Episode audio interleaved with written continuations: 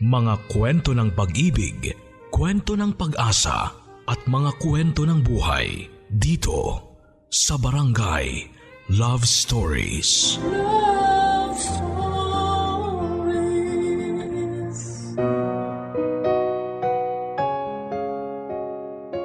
Ang respeto ay hindi lang dapat na ibinibigay sa kapwa natin. Dahil sa lahat ng oras, hindi ito dapat na mawala para sa ating sarili kung gusto nating irespeto rin tayo ng ibang tao. Ikaw kapuso hanggang saan ang kaya mong gawin para sa taong mahal mo. Kung hindi natin kayang respetuhin ang ating sarili, mawawalan din ang dahilan ang ibang tao na irespeto tayo. Ang respeto kasi parang pagmamahal na kailanman ay hindi natin dapat na ipinagdadamot sa ating sarili. Ang sulat na babasahin natin ngayong araw ay pinadala ng ating kabarangay na si Aya. Isang babaeng walang ibang ginawa kung hindi ang magmahal lang ng totoo. Kaya naman dumating siya sa punto na halos nakalimutan niyang pahalagahan ang kanyang sarili. Ang palagi lang kasi niyang iniisip ay kung paano magiging masaya ang taong minamahal niya. Hanggang sa dumating ang araw na siya na mismo ang makaramdam na hindi na tama ang pagmamahal na ibinibigay niya sa kanyang karelasyon at kung kailan handa na siyang piliin ang sarili niya. Saka naman siya mahihirapan dahil ayaw na siyang pakawalan ng karelasyon niya. Gusto mo na bang makilala si Aya at marinig kung paano siya nagsakripisyo para lamang sa taong mahal niya? Handa ka na bang mainis at maiyak sa kwento ng buhay niya? Kagaya ka rin ba niya na todo-todo kung magmahal? Yung tipong wala nang tinitira na pagmamahal at respeto para sa sarili mo. O mas pipiliin mong makalaya sa isang relasyon na ikaw na lang mag-isa ang nag effort Si Aya kaya, paano niya na-realize na mali na ang paraan niya ng pagmamahal? Nagsisi kaya siya na sarili naman niya ang pinili niya kesa sa taong mahal niya. Malalaman natin ang landas na pinili niya dito sa mga kwento ng pag-ibig, buhay at pag-asa. Sa nangungunang Barangay Love Stories. Dear Papa Dudut, Kapag nagmahal tayo ng ibang tao ay hindi natin sila dapat na minamahal ng higit pa sa ating sarili. Dahil pwedeng unti-unti nating makalimutan na irespeto ang sarili natin kapag sinimulan na nating paikutin ang ating mundo sa ibang tao. Magandang araw Papa Dudut at sa mga kagaya ko na palaging nakikinig sa live stream ng inyong programang Barangay Love Stories. Itago niyo na lamang po ako sa pangalang Aya. 25 years old taga Negros Occidental at nagnenegosyo ng mga beauty product. Matagal niyo na rin po akong tagapakinig at dahil halos lahat ng kwentong inyong iniere ay talaga namang nakapag-iiwan ng malaking aral sa buhay. At dahil alam ko na may aral din itong kwento ng buhay ko ay naisipan ko na itong ibahagi sa inyo. Nasa first year college ako papadudot nang makilala ko si Jed. Magkaiba kami ng kurso pero may ilang subject na magkaklase kami. Madalas siyang tumatabi sa akin kaya naging close din talaga kaming dalawa. Hanggang sa niligawan na niya ako at sinagot ko rin naman siya bago matapos ang second semester namin sa first year.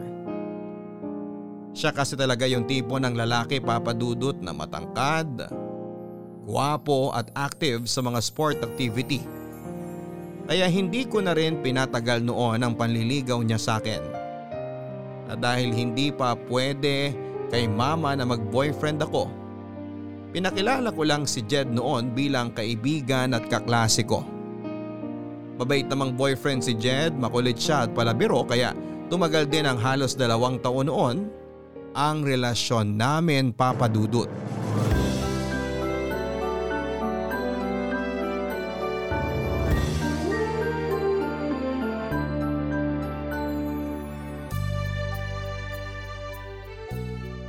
Grabe, babe! Ang ganda na pagkakasulat mo dito sa reaction paper ko. Hindi naman masyado. Sinimplihan ko na nga lang ang mga salita na ginamit ko dyan eh. Ang ganda kaya! Buti na lang talaga tinulungan mo ko dito. Kasi sobrang tamad ko talaga sa paggawa ng reaction paper eh. Iba kasi ang mga trip mo na gawin, babe. Saka doon ka mas active sa mga subject na may kinalaman sa sport. Kaya kinakatamaran mo lang talaga yung mga ganitong pagsusulat. Sa bagay, tama ka dyan. Pero babe, thank you talaga ha. Alam mo, kanina ka pa nagpapasalamat sa akin. Reaction paper lang yung ginawa ko kaya hindi mo kailangan na paulit-ulit na mag-thank you. Hindi lang naman ako nagta-thank you para sa reaction paper na yan eh. Eh para saan pa? Para sa pagiging best girlfriend mo sa akin. I love you, babe. I love you too, babe. Sobra. Pakis nga. Mm. Babe, sandali lang. Bakit? Baka dumating na yung mga kasama mo dito sa boarding house. Mamayang gabi pa sila uuwi. Babe, sandali lang. Itigil mo na muna yung ginagawa mo sa akin. Babe, sabi ng teka lang eh. Ano bang problema mo? Bakit ka sumisigaw dyan? Hindi naman ako sumisigaw. Eh kasi naman, binubuksan mo na tong butones ng blouse ko. Eh ano naman? Boyfriend mo naman ako at girlfriend kita. Magto two years na nga tayo tsaka dati na naman natin ginagawa to, babe. Oo nga, pero hanggang bewang lang yung kamay mo dapat. Sinabi ko na yun sa'yo, di ba? Bakit parang gusto mo nang ipasok sa loob ng blouse ko yung kamay mo kanina? Ang arte mo naman, Aya. Akala ko ba mahal mo ko? Mahal kita, Jed. Alam mo naman yun. Kung mahal mo ko, bakit nag ka ngayon? Magdadalawang taon na tayo magkarelasyon pero parang wala ka pa rin tiwala sa akin. Babe, alam mo namang hindi totoo yung sinasabi mo. Mula nung unang araw na maging tayo, malaki na ang tiwala ko sa'yo. Babe, huwag ka nang magtampo. Payakap nga ako sa babe ko. Kung mahal mo talaga ako, ibibigay mo ang gusto ko.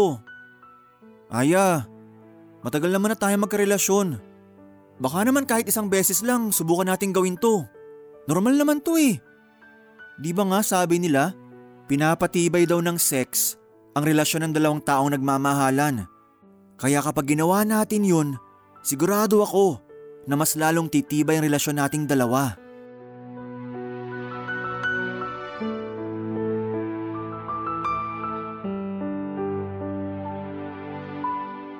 Papadudod sinubukan ko pang tumanggi sa gustong mangyari ni Jed ng araw na yon. Pero tuluyan na rin akong bumigay at sinuko ang aking bataan sa kauna-unahang lalaking tinibok ng puso ko.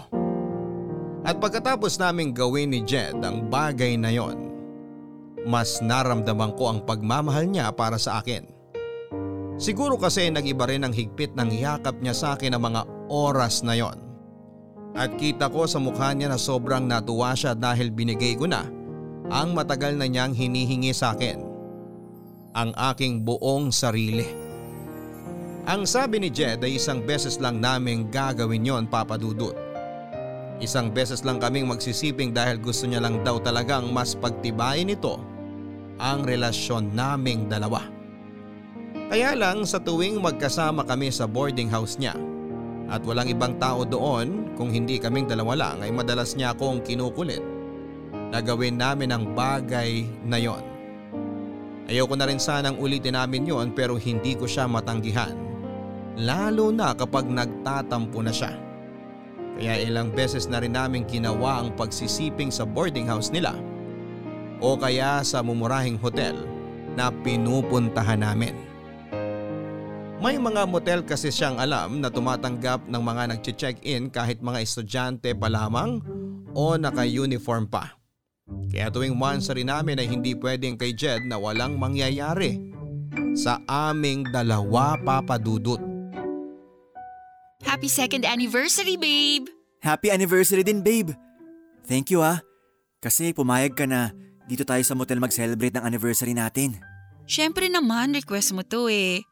Sa kabuti na lang din, isa lang ang klase ko ngayon. Kaya mas mahaba ang oras na magkasama tayong dalawa. Um, babe, sana hindi ka magsawa sa akin ha. Bakit naman ako magsasawa sa'yo? Eh mahal na mahal kita. Wala lang. Natatakot lang ako na mapagaya tayo sa iba na pagkatapos ng ilang beses na may nangyari sa kanila, bigla na lang silang naghihiwalay. Huwag kang mag-alala. Hindi ako kagaya ng mga nababasa mo sa pocketbook o napapanood mo sa teleserye.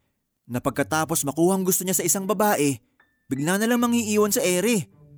Ang tagal na kaya nating dalawa. At sigurado na ako na ikaw na talaga ang babaeng gusto kong pakasalan at makasama sa habang buhay. Talaga babe? Oo, mahal na mahal kita eh. Ako rin. Sobrang mahal kita babe. Yan ang gusto ko sa iyo eh. Yung palagi ko naririnig kung gaano mo ako kamahal. Basta babe, magtiwala ka lang sa akin ha. Promise, hinding hindi ako mawawala sa buhay mo. Ang sarap naman pakinggan nun babe. Pakiramdam ko tuloy. Sobra mo talaga akong mahal. Yun ang totoo babe. At hindi na magbabago yun kahit kailan. Kiss ko nga yung maganda kong babe. Ay, teka, Oh, munti ko na makalimutan to. babe, ano yung ginagawa mo? Lagay ko lang tong cellphone ko dito malapit sa atin. Pero bakit? Kasi gusto ko makuna ng video tong gagawin natin. Babe, ayoko ng ganyan. I-off mo na yung cellphone mo. Ngayon ko lang naman gagawin to, pagbigyan mo na ako. Pero ayoko nga ng ganyan. Hindi nga ako komportable na mapanood ang sarili ko sa video eh. Tapos ire-record mo pa tong ginagawa natin? Eh di wag mong panoorin to, babe. Ginagawa ko lang naman to kasi second anniversary natin ngayon. Gusto ko lang ng souvenir sa espesyal na araw na to. Pwede naman na ibang video na lang ang kunan mo sa ating dalawa. Huwag na tong ginagawa natin dito sa kama o sa loob ng motel. Baka mamaya kumalat pa yan eh. Bakit naman to kakalat? Wala ka pa rin ba talagang tiwala sa akin hanggang ngayon? Ano bang akala mo, babe? Ipagkakalat ko tong video nating dalawa? Grabe ka naman mag-isip sa akin. Hindi naman sa ganun. Nag-aalala lang ako na kung anong pwedeng mangyari na hindi maganda. Ang dami-dami nating napapanood sa balita tungkol sa kumakalat na malaswang video at ayoko na mangyari sa atin yun. Hindi mangyayari yun sa atin basta magtiwala ka lang. Para lang naman sa mga mata ko tong video na i-record ko. Gusto ko lang na may maisave ako na kakaiba at magandang alaala nating dalawa. Siyempre, espesyal tong araw na to para sa akin, babe. Kaya pumayag ka na, please. Ngayon lang to sa anniversary natin. Promise. Sige na nga. Basta ilayo mo na lang yung cellphone mo. Kasi naiilang talaga ako na may camera na nakatapat sa ating dalawa ngayon eh.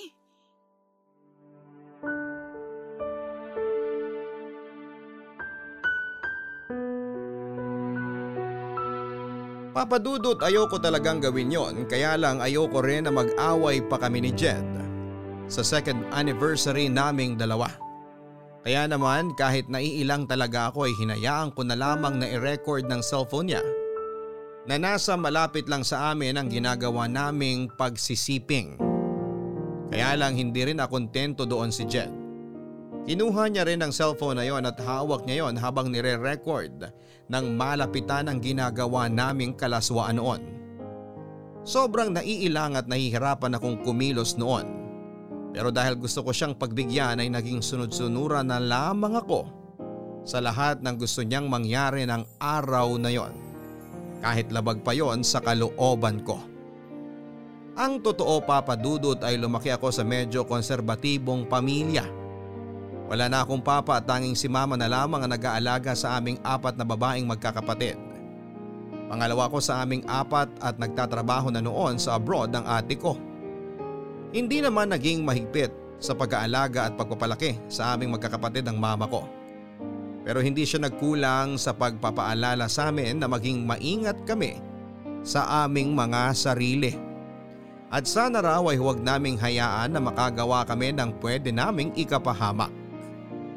Alam ko naman na mali talaga na hinayaan ko si Jed na kuhanan ng video ang ginagawa naming kalaswaan. Pero malaki kasi ang tiwala ko sa kanya.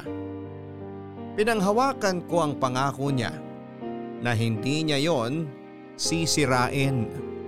Hindi porke madalas nating kasama ang isang tao ang ibig sabihin ay lubusan na natin silang kakilala. Dahil ang ugali ng tao ay parang panahon na anumang oras ay pwedeng bigla na lang magbago. Yun ang sabi nila papadudot na napatunayan kong totoo dahil sa biglang pagbabago ng ugali ng boyfriend kong si Jed. Nasa first semester na kami sa fourth year noon nang maging mainitin ang ulo niya. Madalas na malate lang ako ng konti sa date namin ay sinisigawan na kaagad niya ako o nagwo-walk out siya. May mga oras din na nakapagbibitaw siya ng masamang salita sa akin. O kaya ay minumura niya lang ako bigla kahit pa sa harapan ng maraming tao kapag nababad trip siya. Kahit nga rin sa tawag o text ay palagi ako nakakatanggap ng mura sa kanya. Naging madalas din ang pagsiselos niya kahit makita niya lang na may kausap akong lalaking kaklasiko. Ewan ko ba papadudot alam ko namang may problema sa ugali noon si Jed at sa relasyon naming dalawa pero tiniis ko pa rin ang lahat ng yon. Ayoko kasi siyang mawala sa akin at ayoko na matapos ang relasyon naming dalawa.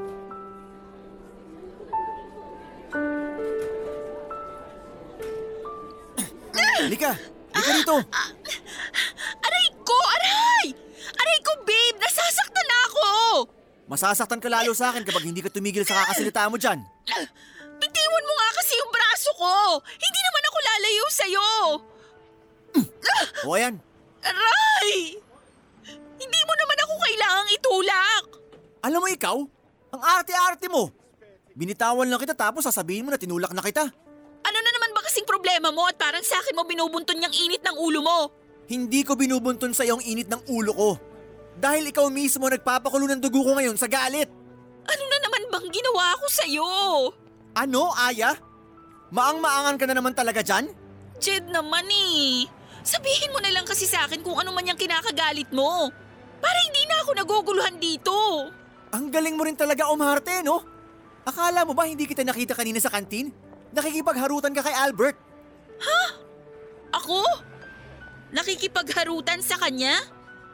Bakit ko naman gagawin yun? Jed, kaya lang naman kami magkasama ni Albert. Kasi kagrupo namin siya ni Tess sa thesis namin. Ayan! Diyan yung nag-uumpisa, di ba? Yung kunwari gagawa kayo ng thesis. Pero ang totoo, naglalandian na kayong dalawa. Saan mo ba napupulot yung mga sinasabi mo na yan? Bakit? Hindi ba totoo? Siyempre hindi. Bakit ko naman gagawin yun? Eh boyfriend kita. At malaki ang respeto ko sa relasyon nating dalawa. So kapag hindi mo pala ako boyfriend, plano mo talagang landiin yung Albert na yon? Jed naman, ano ba? Saan ba talaga pupunta tong usapan na to? Tapatin mo nga ako, Aya.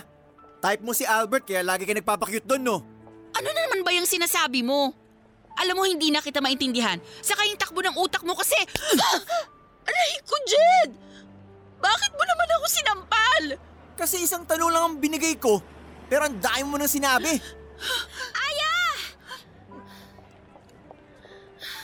Ano ba nangyayari dito? Wala, Tess. May pinag-uusapan lang kami ni Jed. OMG! Bakit dumudugo yan labi mo? Sinakta ka na naman ba ng walang yang to? Pwede ba, Tess? Huwag ka nga makialam sa pag-uusap namin ng girlfriend ko. Hindi ako makikialam kung hindi mo siya sinasaktan. Tess, tama na yan. Hindi naman talaga ako sinaktan ni Jed. Talaga? Hindi? Kahit ang pula ng pisngi mo at may sugat pa yung labi mo? At ikaw naman, Jed, kung gagawin mo lang punching bag tong kaibigan ko, mabuti pa umalis ka na lang dito. Alam mo, Tess, napaka-pakialamera mo talaga. Mabuti pa nga na magsama na lang kayo ng kaibigan mo. Diyan na kayo. Jed, sandali! Hindi pa tayo tapos mag-uusap. Ay, ano ba? Sinaktan ka na nga ng lalaking yan tapos gusto mo pang habulin? Tess naman eh. Bakit kasi nakialam ka pa sa pag-uusap naming dalawa? So ngayon, kasalanan ko pa pala na concerned ako sa'yo. Wow ha? Alam mo Aya, nakakalimutan mo na yatang tao ka at hindi bagay na tagasalo ng galit, inis o pananakit ng gagong boyfriend mo na yan ha? Kung mahal mo yung boyfriend mo, huwag mo naman sanang kalimutan na mahalin at irespeto yung sarili mo para lang dyan sa lalaki na yan.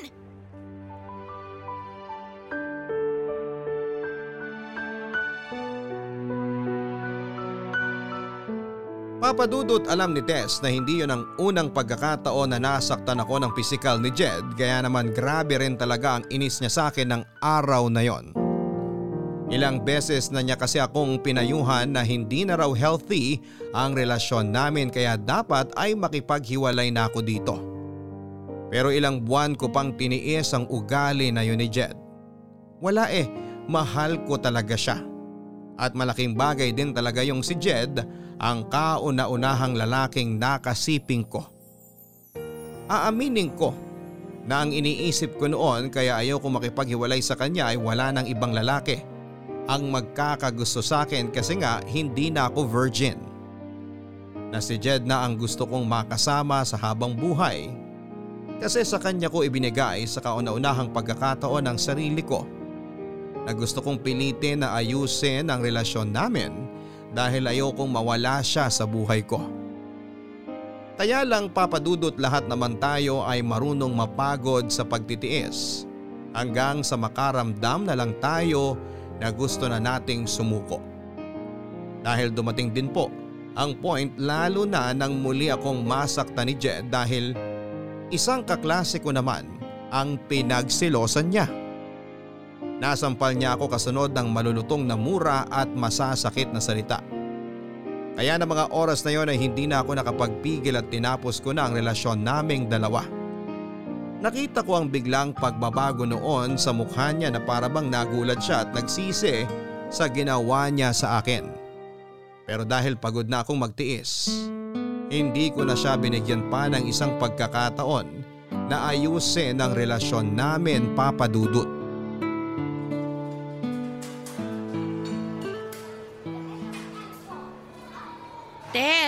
Nasan ka na? Sorry ha, traffic kasi dito sa dinaanan ng jeep na sinasakyan ko pero malapit na ako dyan. Okay, si Albert mukhang malilate din kasi ang sabi niya sa text kanina, hindi raw kaagad siya makakaalis ng bahay nila. Natagalan daw kasi yung ate niya sa pamamalengke kaya hinihintay niya pang makauwi para may makasama ang mga pamangkin niya bago siya umalis. Naku, pasensya ka na. Ang tagal mo tuloy naghintay sa amin ni Albert. Ayos lang, sisimulan ko na rin munang i-edit yung mga dapat na ayusin para sa thesis natin. Para pagdating nyo, ipapabasa ko na lang sa inyo. Okay, text kita kapag nakababa na ako ng jeep. Sige, ingat ka. Bye! Babe, Anong ginagawa mo dito, Jed? Saka paano mo nalaman kung nasan ako ngayon? Sinusundan mo ba ako? ah, hindi. May pinuntahan lang ako dyan sa malapit tapos nakita kita dito kaya nilapitan kita. Babe, please. Mag-usap naman tayo kahit saglit lang. Wala akong oras sa'yo, Jed. Malapit na ang deadline ng thesis namin kaya kailangan naming asikasuhin to. Saka pwede ba? Break na tayo kaya tigil-tigilan mo na yung pagtawag sa akin ng babe. Okay, fine. Hindi na kita tatawagin babe. Pero please naman, wag mo na akong i-block sa Facebook o sa ibang social media account mo. Account ko yon kaya gagawin ko ang lahat ng gusto ko. Aya, hindi mo na ba talaga ako kayang bigyan ng chance? Ilang beses na kitang pinagbigyan noon at sinabi ko na kung anong problema sa'yo at sa relasyon nating dalawa. Pero hindi ka pa rin nagbago at lumala pa yung pagiging siloso mo at pananakit mo sa akin. Pero baka naman pwede mo pa ako pagbigyan kahit isang pagkakataon na lang. Hindi yung parang ang bilis mo akong binitawan kagaya nito. Ilang chance pa ba ang gusto mo, Jed? Hinaya ako ng ilang beses mo kung saktan noon kasi inakala ko na pwede pa nating maayos ang lahat. Pero nakakapagod ka ng pagbigyan. Kaya sorry kung hindi ko na talaga kayang ibigay ang hinihingi mong pagkakataon para ayusin ang relasyon natin. Hindi. Hindi ako papayag na mawala ka sa akin. Jed naman, huwag mo nang pahirapan ang sarili natin. Mag-move on na lang tayo pareho. Pero hindi ko nga kayang gawin yung sinasabi mo. O sige. Ayaw mo makipagbalikan sa akin? Okay, fine. Pero wag mo akong sisisihin ha. Kapag nakita mo ang sarili mo sa kumakalat na malaswang video, Ha? Anong ibig mong sabihin? alam mo kung anong tinutukoy ko, Aya. Kaya pag-isipan mo tong mabuti. Makikipagbalikan ka sa akin? O may malaswang skandal mo nakakalat sa school natin?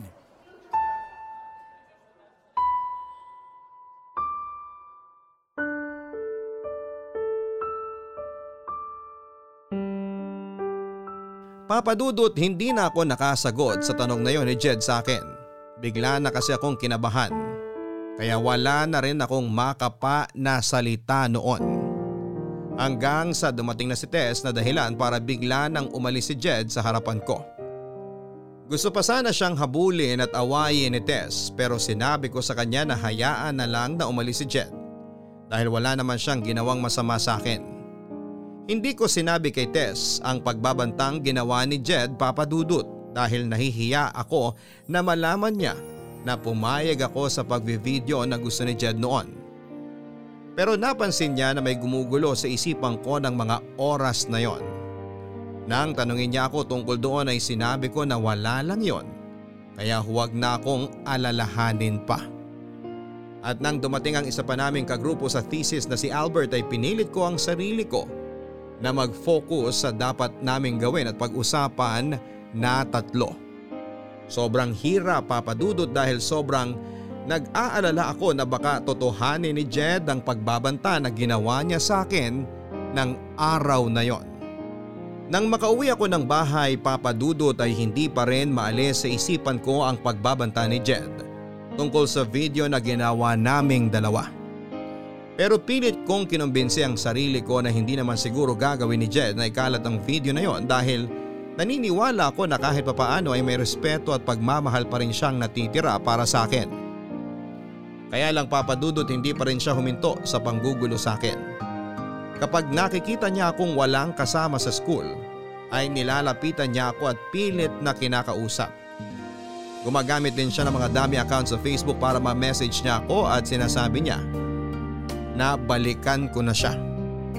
Sinubukan ko na pakiramdaman noon ang sarili ko papadudot kung may pagmamahal pa ba akong nararamdaman kay Jed na pwede kong gawing dahilan para balikan siya. Kaya lang, wala na talaga. Sadyang napagod na ang puso ko noon na mahalin siya kaya nagmatigas ako sa desisyon ko na hindi muli pang makipagbalikan pa sa kanya.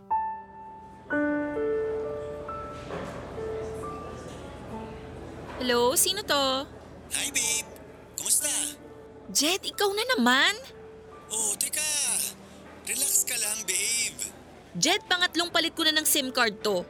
Paano mo ba nalalaman tong bagong cellphone number ko? Nakalimutan mo yata na marami tayong common friends. Ewan ko sa'yo. Wala naman tayong dapat pag-usapan kaya ibababa ko na tong... Oops!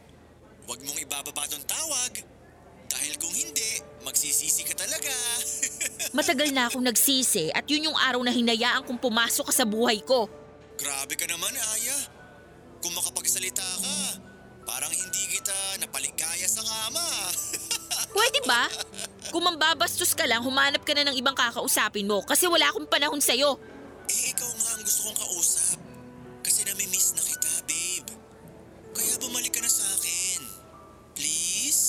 Hindi mo na ako madadaan sa mga paglalambing mo na yan. Sige na, bye! Buwisi talaga yung lalaki na yun kahit kailan. Aya, nandito ka lang pala sa kantin. Kanina pa kita hinahanap. Bakit hindi ka na lang nag-text para itanong kung nasan ako? Ay, oo nga no. Bakit ba hindi ko naisip yan kanina? Sorry ha, sobrang natataranta kasi ako sa paghahanap ko sa iyo eh. Okay lang, Tess. Pero bakit ganyan ang mukha mo? Para kang nag-aalala na hindi ko maintindihan. OMG, ibig sabihin hindi mo pa talaga napanood? Ang alin ba? Yung ano... Um, ano kasi? Tess, ayusin mo hayang sinasabi mo. Mas lalo kitang hindi naiintindihan eh. Sige na nga, eto na. May pinadala kasing video sa akin yung classmate natin. Anong video naman yun? Ano, um, ano kasi, video mo, Aya. Ha? V- video ko? Ayoko sanang panoorin kaya lang, pinipilit kasi nila ako na ikaw yun eh. Kaya pinanood ko na, tapos... May kopya ka ba ng video na yon? Oo, pero Aya, alam ko naman na hindi mo gagawin yun at saka... Panood na lang ako, please. Oo, sige. Eto, nandito sa cellphone ko. Panoorin mo.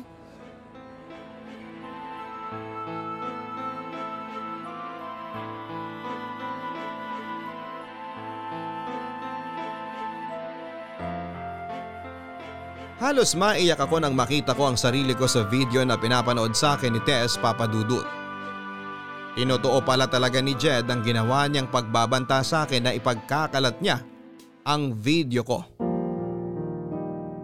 Ang malaswang video na kinuhanan ni Jed noong magkasama kaming dalawa sa isang motel. Kaya lang sa video na yon papadudot halos mukha at katawang ko lang ang kita dahil edited na yon. At pakiramdam ko noon ay bigla na lang akong pinagtinginan sa loob ng kantin at pinagbubulungan kahit naka-earphone naman ako ng mga oras na yon.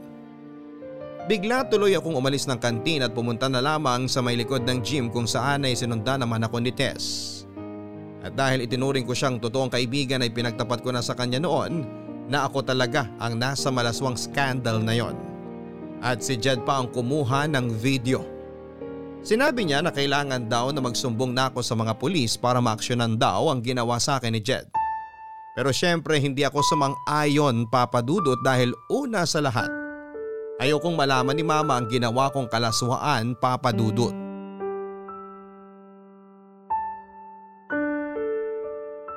Girl, hindi ka na naman pumasok sa klase natin kanina. Masama kasi yung pakiramdam ko pero medyo okay naman na ako ngayon. Sigurado ka ba na ayos ka lang? Oo, wag ka mag-alala sa akin kasi nandito lang din naman ako sa bahay. Eh paano naman ako hindi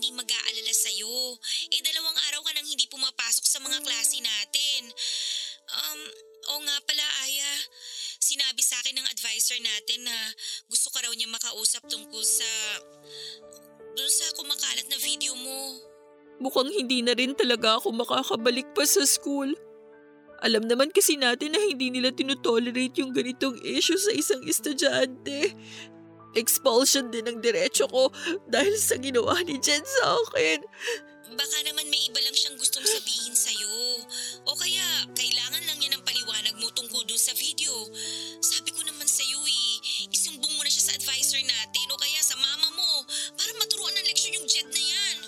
Alam mo naman na hindi ko kayang gawin yan. Kasi ayoko malaman ni na mama ang nangyari sa akin o yung tungkol sa kumakalat ko na video. Eh nakakainis lang kasi ang kakapalan ng mukha ng ex-boyfriend mo. Dapat siyang ma-expel dito sa school natin. Ay, Pero Aya, ito payo ko lang naman sa'yo ha. Siguro sabihin mo na sa mama mo kaysa naman sa iba pa niya malaman yung nangyayari sa'yo ngayon. Ewan ko, Tess. Bahala na. Sige na, ibababa ko na tong tawag kasi kailangan ko na rin magluto para sa hapunan namin. Okay, sige. Basta tawagan mo ako kapag kailangan mo ng kausap ha.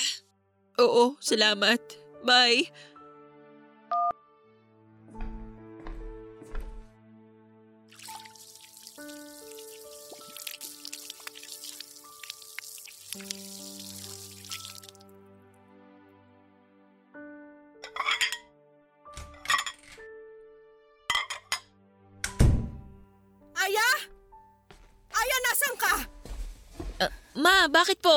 Magluluto pa lang po sana ako. Magtapat ka nga sa akin. Ikaw ba to? Oh, Ma, sino pong nag-send ng video na yan sa cellphone nyo? sabihin mo sa akin. Hindi naman ikaw to, di ba? Kamukha mo lang tong babaeng nasa malaswang video na to. Alam ko na hindi ikaw to kasi hindi mo magagawa ang bagay na to. Aya, sumagot ka! Sabihin mo sa akin na hindi ikaw to. Nakahawig mo lang tong babae kasi sigurado ako na hindi mo naman kayang gawin to, hindi ba? Hindi ba tama ako? Tama ako na mali ang mga kapitbahay natin sa chinichismis nila tungkol sa'yo? Sabihin mo sa akin na hindi sila nagsasabi ng... I'm sorry. Sorry po. Sorry po, Mama. Bakit ka nagsasorry? Aya, mo sabihin na... na ikaw talaga tong nasa malaswang video na to. Opo, Mama. Ako po, pero hindi ko naman po ginusto. Malandi kang babae ka! Paano mo nagawa to sa sarili mo?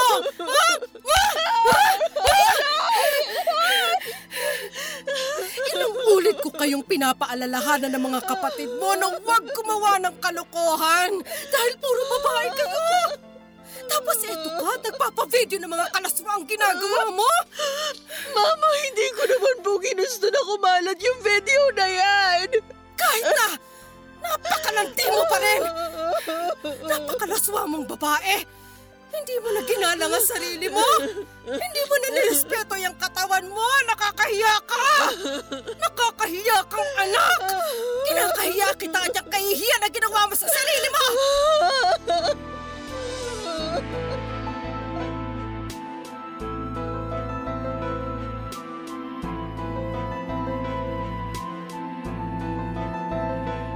Papadudot yon ang kauna-unahang pagkakataon na nasaktan ako ni mama ng pisikal at mapagsabihan ng masasakit na salita.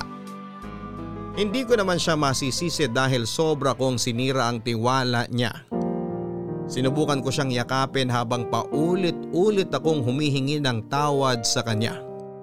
Pero pilit niya lang akong tinutulak hanggang sasabihin niya na huwag na huwag na raw akong lalabas ng bahay dahil kinakahiya niya raw na may anak siyang malaswa ang pag-uugali. Doon ko nalaman papadudot na hindi lang pala sa mga kaklase ko si Nen ni Jed ang skandal ko. Kung hindi pati na rin sa mga pinsang ko na nakilala niya noon. Kaya kumalat na rin yon pati na sa iba pa naming kamag-anak at pati na rin sa mga kapitbahay namin. Pinagkalat niya ang video ko gamit ang kanyang dami account sa Facebook. Sinubukan kong tawagan si Jed pero hindi na niya sinasagot ang tawag ko. Gusto ko kasing makiusap sa kanya na hinto na niya ang ginagawa niyang pagpapakalat ng video.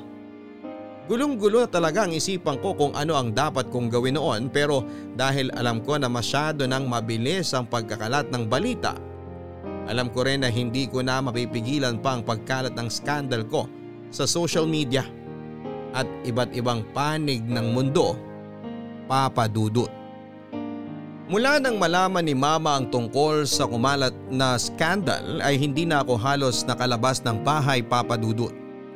Hindi dahil sa ayaw ni mama na lumabas ako kung hindi dahil ako mismo ang nahihiya sa nangyari. Pakiramdam ko kasi lahat ng taong nakakakilala sa akin ay alam na ang tungkol sa skandal ko.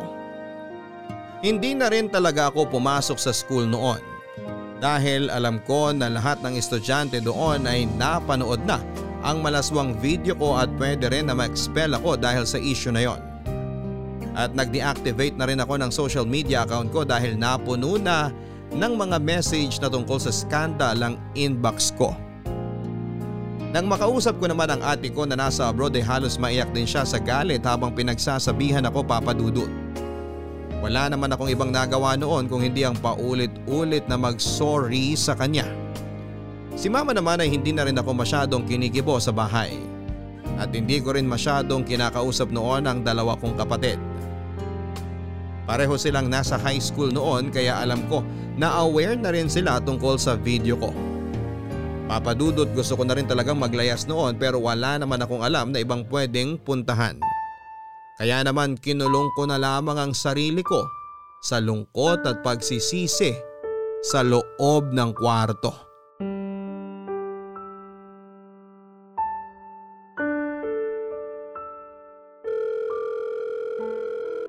Sagutin mo na yung tawag ko, please.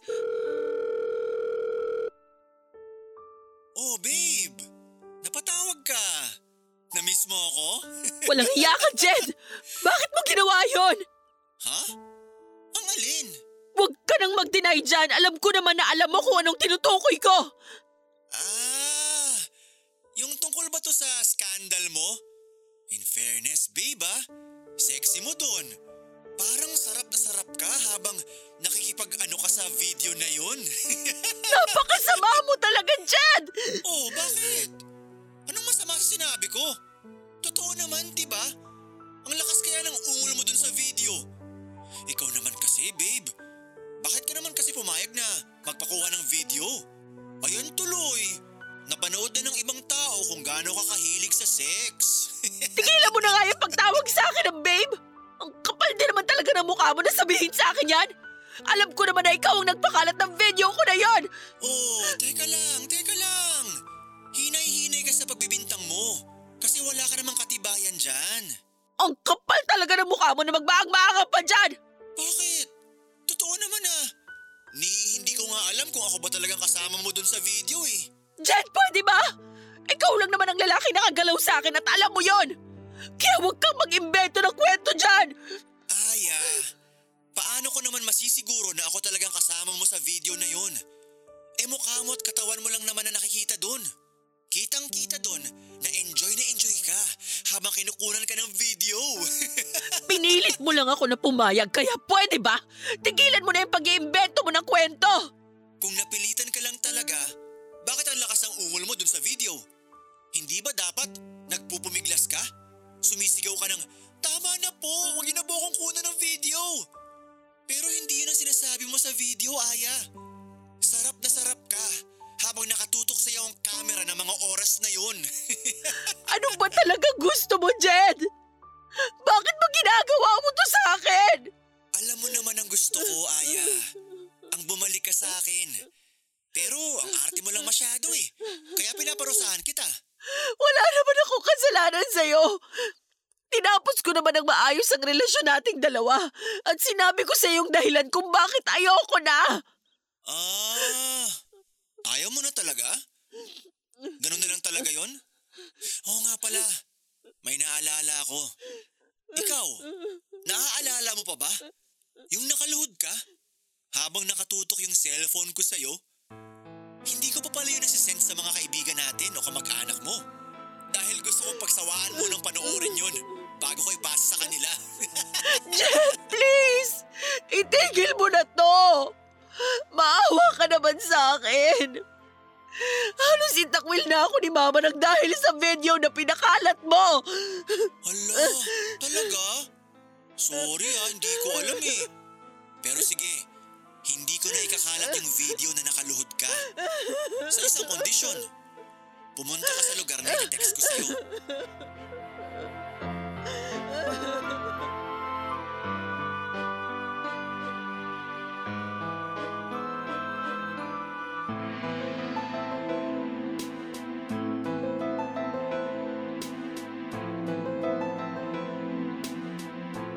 Papadudot gustong makipagkita ni Jed sa akin sa isang motel para raw makapag-usap kami. Pero hindi ako pumayag dahil alam ko naman ang gusto niya talagang mangyari noon. Sinabi ko sa kanya na hindi na ako babalik pa talaga sa kanya at hindi na ako papayag na may mangyari pa sa aming dalawa. Hindi na rin ako nakapagpigil at nailabas ko na ang lahat ng sama ng loob ko sa kanya. Mula sa pagiging seloso niya, mapanakit na boyfriend hanggang sa pagkawala ng pagmamahal na dati kong nararamdaman para sa kanya. Naramdaman ko rin ang galit niya noon sa boses niya at muli akong pinagbantaan na ipagkakalat niya ang isa ko pang malaswang video. Nagtapang-tapangan ako at sinabi ko na hindi ako natatakot sa kanya. Kaya lang kinagabihan papadudot ay tinawagan ako ni Tess para sabihin na may kumalat na namang bagong video ko. At yun nga yung tinutukoy ni Jed na nakaluhod ako sa harapan niya habang kinukuhanan niya ako ng video. Hindi lang yun ang kumalat kung hindi pati na rin ang iba't ibang version ng kwento na tungkol sa pagkatao ko. Na iba't ibang lalaki raw ang kasama ko sa video na yon na nagbebenta raw ako ng katawan kaya may ganon ngalaswang video na matagal na raw akong hindi nag-aaral dahil pariwara na raw ang buhay ko. At kung ano-ano pang version ng kwento na hindi naman totoo. Nalaman ko yun mismo mula kay Tess, mama at sa mga kapatid ko. Lalo tuloy akong kinamuhian ni mama dahil inakala niya na totoo ang mga chismis na yon. Lalo rin ako nagalit noon sa sarili ko. Pakiramdam ko noon ay pati ako ay nandidiri na sa katawan ko dahil sa video na yon.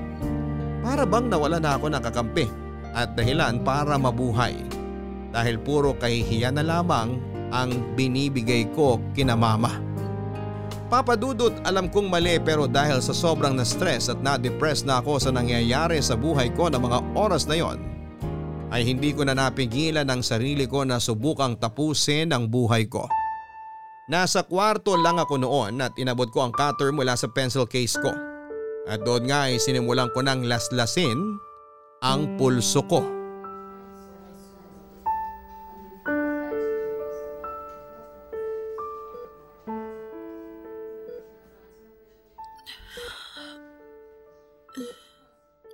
Des? OMG, Aya! Sa wakas, gising ka na. Nasaan ako? Ano ka ba, girl? Hindi mo ba natatandaan kung ano nangyari sa'yo at anong ginawa mo sa sarili mo? Malabo yung naaalala ko. Basta sobrang sakit ng ulo ko at braso ko ngayon. Ay nako, pinagtangkaan mo lang naman na masama ang sarili mo. Mabuti na lang at naisipan kong dumalaw sa inyo kagabi kasi kung hindi, baka hindi ka katukin ng mama mo sa kwarto mo. At doon nga, nakita ka namin na wala ng malit, duguan yung mga kamay mo. Akala ko, panaginip lang ang lahat. Totoo pa rin pala. Totoong pinakalat palalo ni Jed ang skandal ko. Pero Aya, hindi mo pa rin dapat ginawa yun. Alam mo naman na malaking kasalanan sa Diyos ang pagtangkaan ng masama ang mga sarili natin, di ba? Hindi mo kasi ako naiintindihan. Dahil wala ka sa kinatatayuan ko. At hindi ikaw yung may malaswang video na kumakalat ngayon. Kahit na. Kasalanan pa rin sa Diyos yung ginawa mo. At isa pa, hindi naman matutuldo ka ng problema mo kapag ginawa mo ulit yan. Hindi ka magiging totoong payapa. Kahit kailan hindi naging sagot sa mga problema natin ang pagtangkaan ng masama ang sarili natin. Marami tayong pwedeng gawin para lang maging totoong maayos ang buhay natin. At ang kauna-unahang dapat nating gawin ay ang magpakatatag sa lahat ng pagsubok kagaya ng dumating sa'yo. Alam ko naman yun. At nagsisisi naman talaga ako sa ginawa ko sa sarili ko. Tama si Mama na dapat binigyan ko ng respeto ang sarili ko at katawan ko. Dapat hindi ako pumayag sa lahat ng mga gustong mangyari noon ni Jed. At naiinis lang ako kasi ang tanga-tanga ko. Kasi naging sobrang mahina ako. Yes? Sorry kung natagalan ako sa... Aya? Ay, salamat sa Diyos. Sa wakas nagising ka na. Um, lalabas po muna ako para magkape, tita. Ah, sige, Iha. Salamat ulit sa pagbabantay sa anak ko, ha? Wala pong anuman, tita. Aya, balik na lang ako mamaya ah.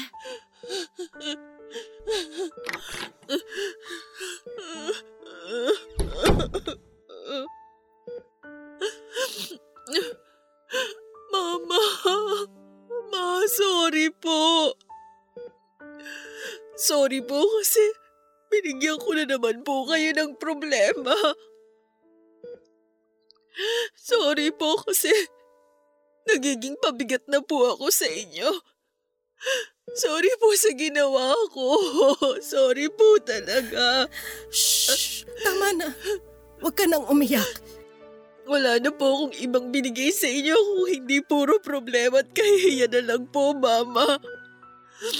Pero maniwala po sana kayo na nagsisisi na po ako sa lahat ng naging pagkakamali ko. Hindi po ako masamang babae kagaya ng sinasabi ng ibang tao. Hindi po totoo na kung kani-kaninong lalaki po ako pumapatol. Si Jen lang po ang naging boyfriend ko. Mama, siya lang po ang lalaking kasama ko sa lahat ng kumalat ng malaswang video ko. Maniwala po sana kayo sa akin. Hindi mo ako nagsisinungaling. Hindi mo ako masamang babae, Mama. Naniniwala naman talaga ako sa'yo. Nadala lang talaga ako ng galit ko kaya nakapagbitaw ako ng masasakit na salita. Sorry rin anak kung hindi kita masyadong inintindi at mas pinakinggan ko pang masasamang naririnig ko mula sa ibang tao. Pero sinabi na sa akin ni Tess ang lahat na nangyari sa'yo. Kaya alam ko na nagkamali ako ng mga taong pinakinggan at pinaniwalaan. Kasalanan ko rin naman po kasi masyado kong binigay ang lahat kay Jed. Kasalanan ko kasi nagtiwala ako sa kanya. At alam ko rin po na malaking kasalanan ang ginawa kong pagtatangka ng masama sa sarili ko. Kaya sana, huwag mo nang uulitin ang lahat ng yon, Aya. Lalo na ang pananakit mo sa sarili mo. Ayoko mawala ka sa akin. Hindi ko kakayanin kapag nawalan ako ng anak. Basta ito ang pangako ko sa iyo, Aya. Gagawin natin ang lahat para papanagutin ang Jed na yon sa mga kasalanan niya sa iyo. At tutulungan ka namin ng mga kapatid mo na may balik sa normal ang buhay mo.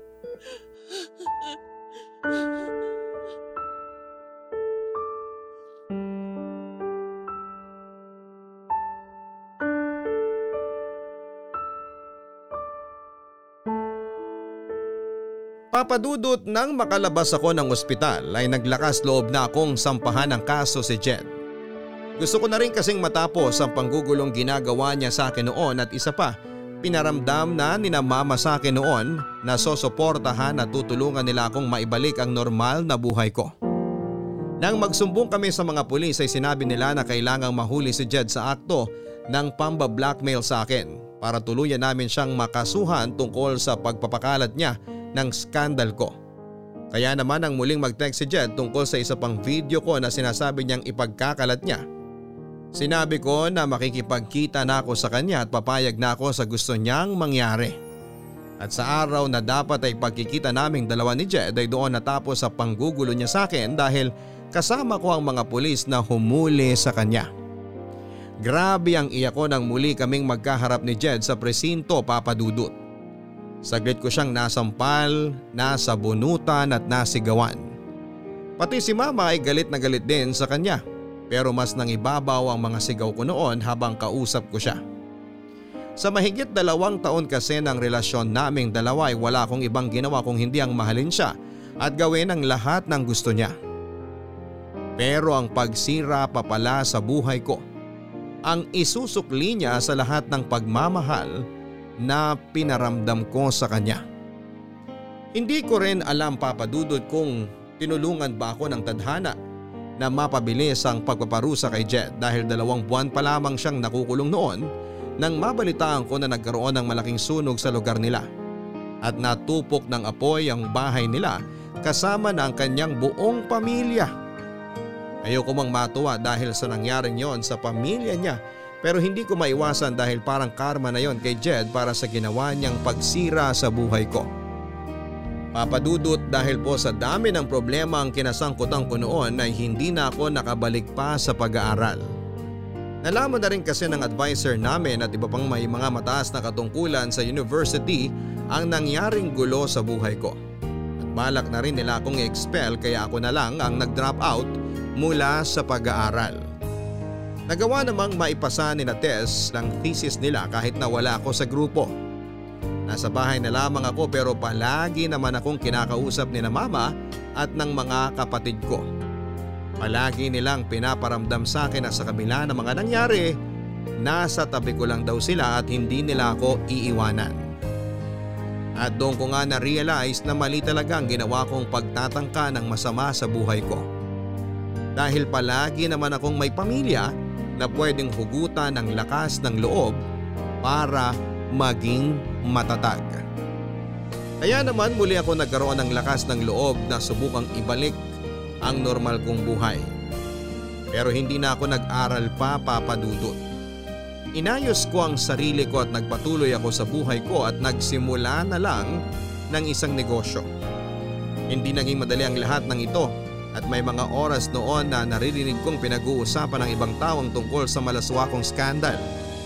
Pero nagpakatatag ako at pilit kong pinakita sa lahat ng mga taong nadadapa ay kayang bumangon at muling magpatuloy sa paglalakad. Limang taon na rin papadudot ang nakakalipas mula na mangyari ang lahat ng ito sa buhay ko. Alam ko na nasa internet pa rin ang ibang kopya ng malalaswa kong video pero wala na akong pakialam pa. Kasi hanggang ngayon ay pinagdudusahan pa rin ni Jed sa loob ng bilangguan ng ginawa niyang pagsira sa buhay ko. Hindi ko na mabubura pa ang nagawa kong pagkakamali pero ang mahalaga, hindi ko na yon uulitin pa.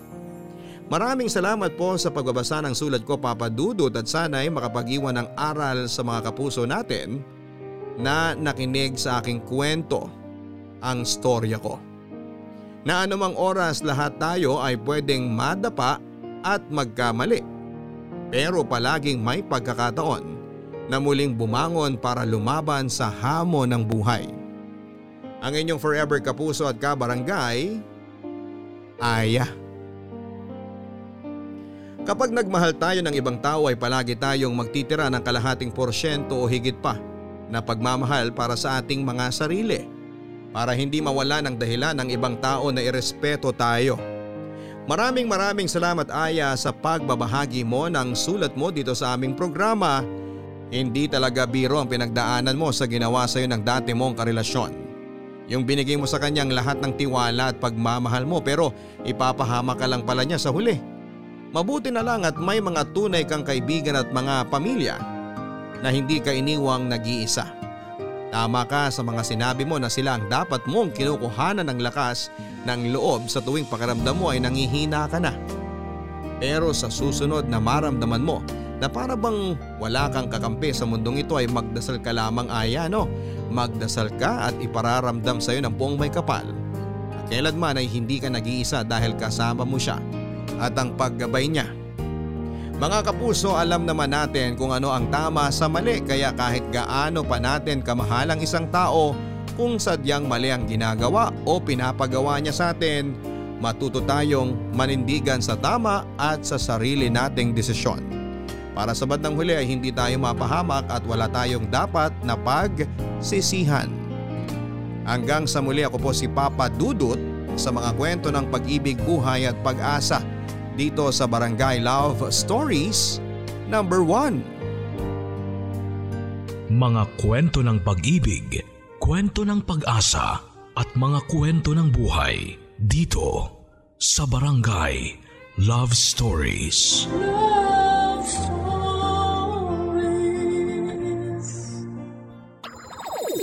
Nagustuhan ng iyong napakinggan? Ituloy yan via live stream sa www.gmanetwork.com/radio.